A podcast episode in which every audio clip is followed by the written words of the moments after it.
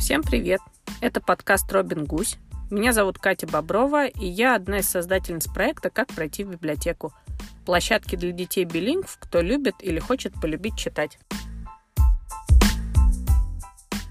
Привет! А я София Смирнова. Мне 10 лет. Я с книжкой в обнимку везде и всегда, и очень люблю путешествовать по выдуманным книжным мирам. Мы находимся в Канаде, но присоединиться к нашей развеселой компании можно из любой точки мира. Присоединяйтесь. Хэштег BookWCatchers. Мне в детстве всегда казалось, что персонажи книг, сюжеты — это чрезвычайно интересно.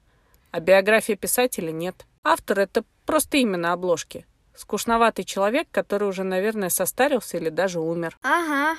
Жил где-то там, когда-то там давно, в позапрошлом веке.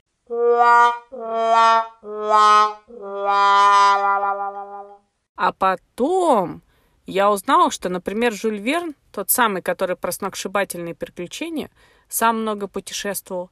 И именно в поездках придумывал сюжеты и героев.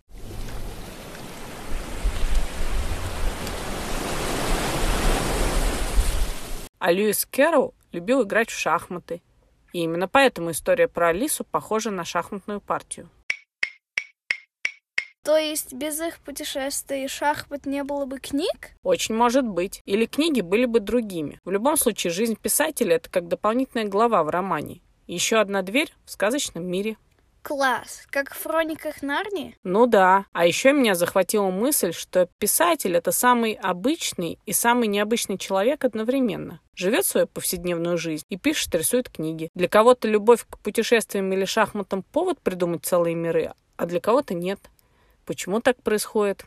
Вот это тоже очень интересно. Загадка. Может, загадочный автор прямо сейчас гуляет по соседней улице, покупает пончики в Тим Хортонсе за углом, может, выгуливает собаку в парке, где ты тусишь с друзьями, и придумывает классные сюжеты и герои.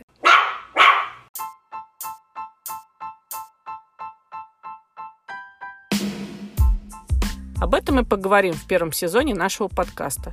О детских писателях, иллюстраторах, прочих литературных людях и персонажах, которые живут тут у нас в Канаде.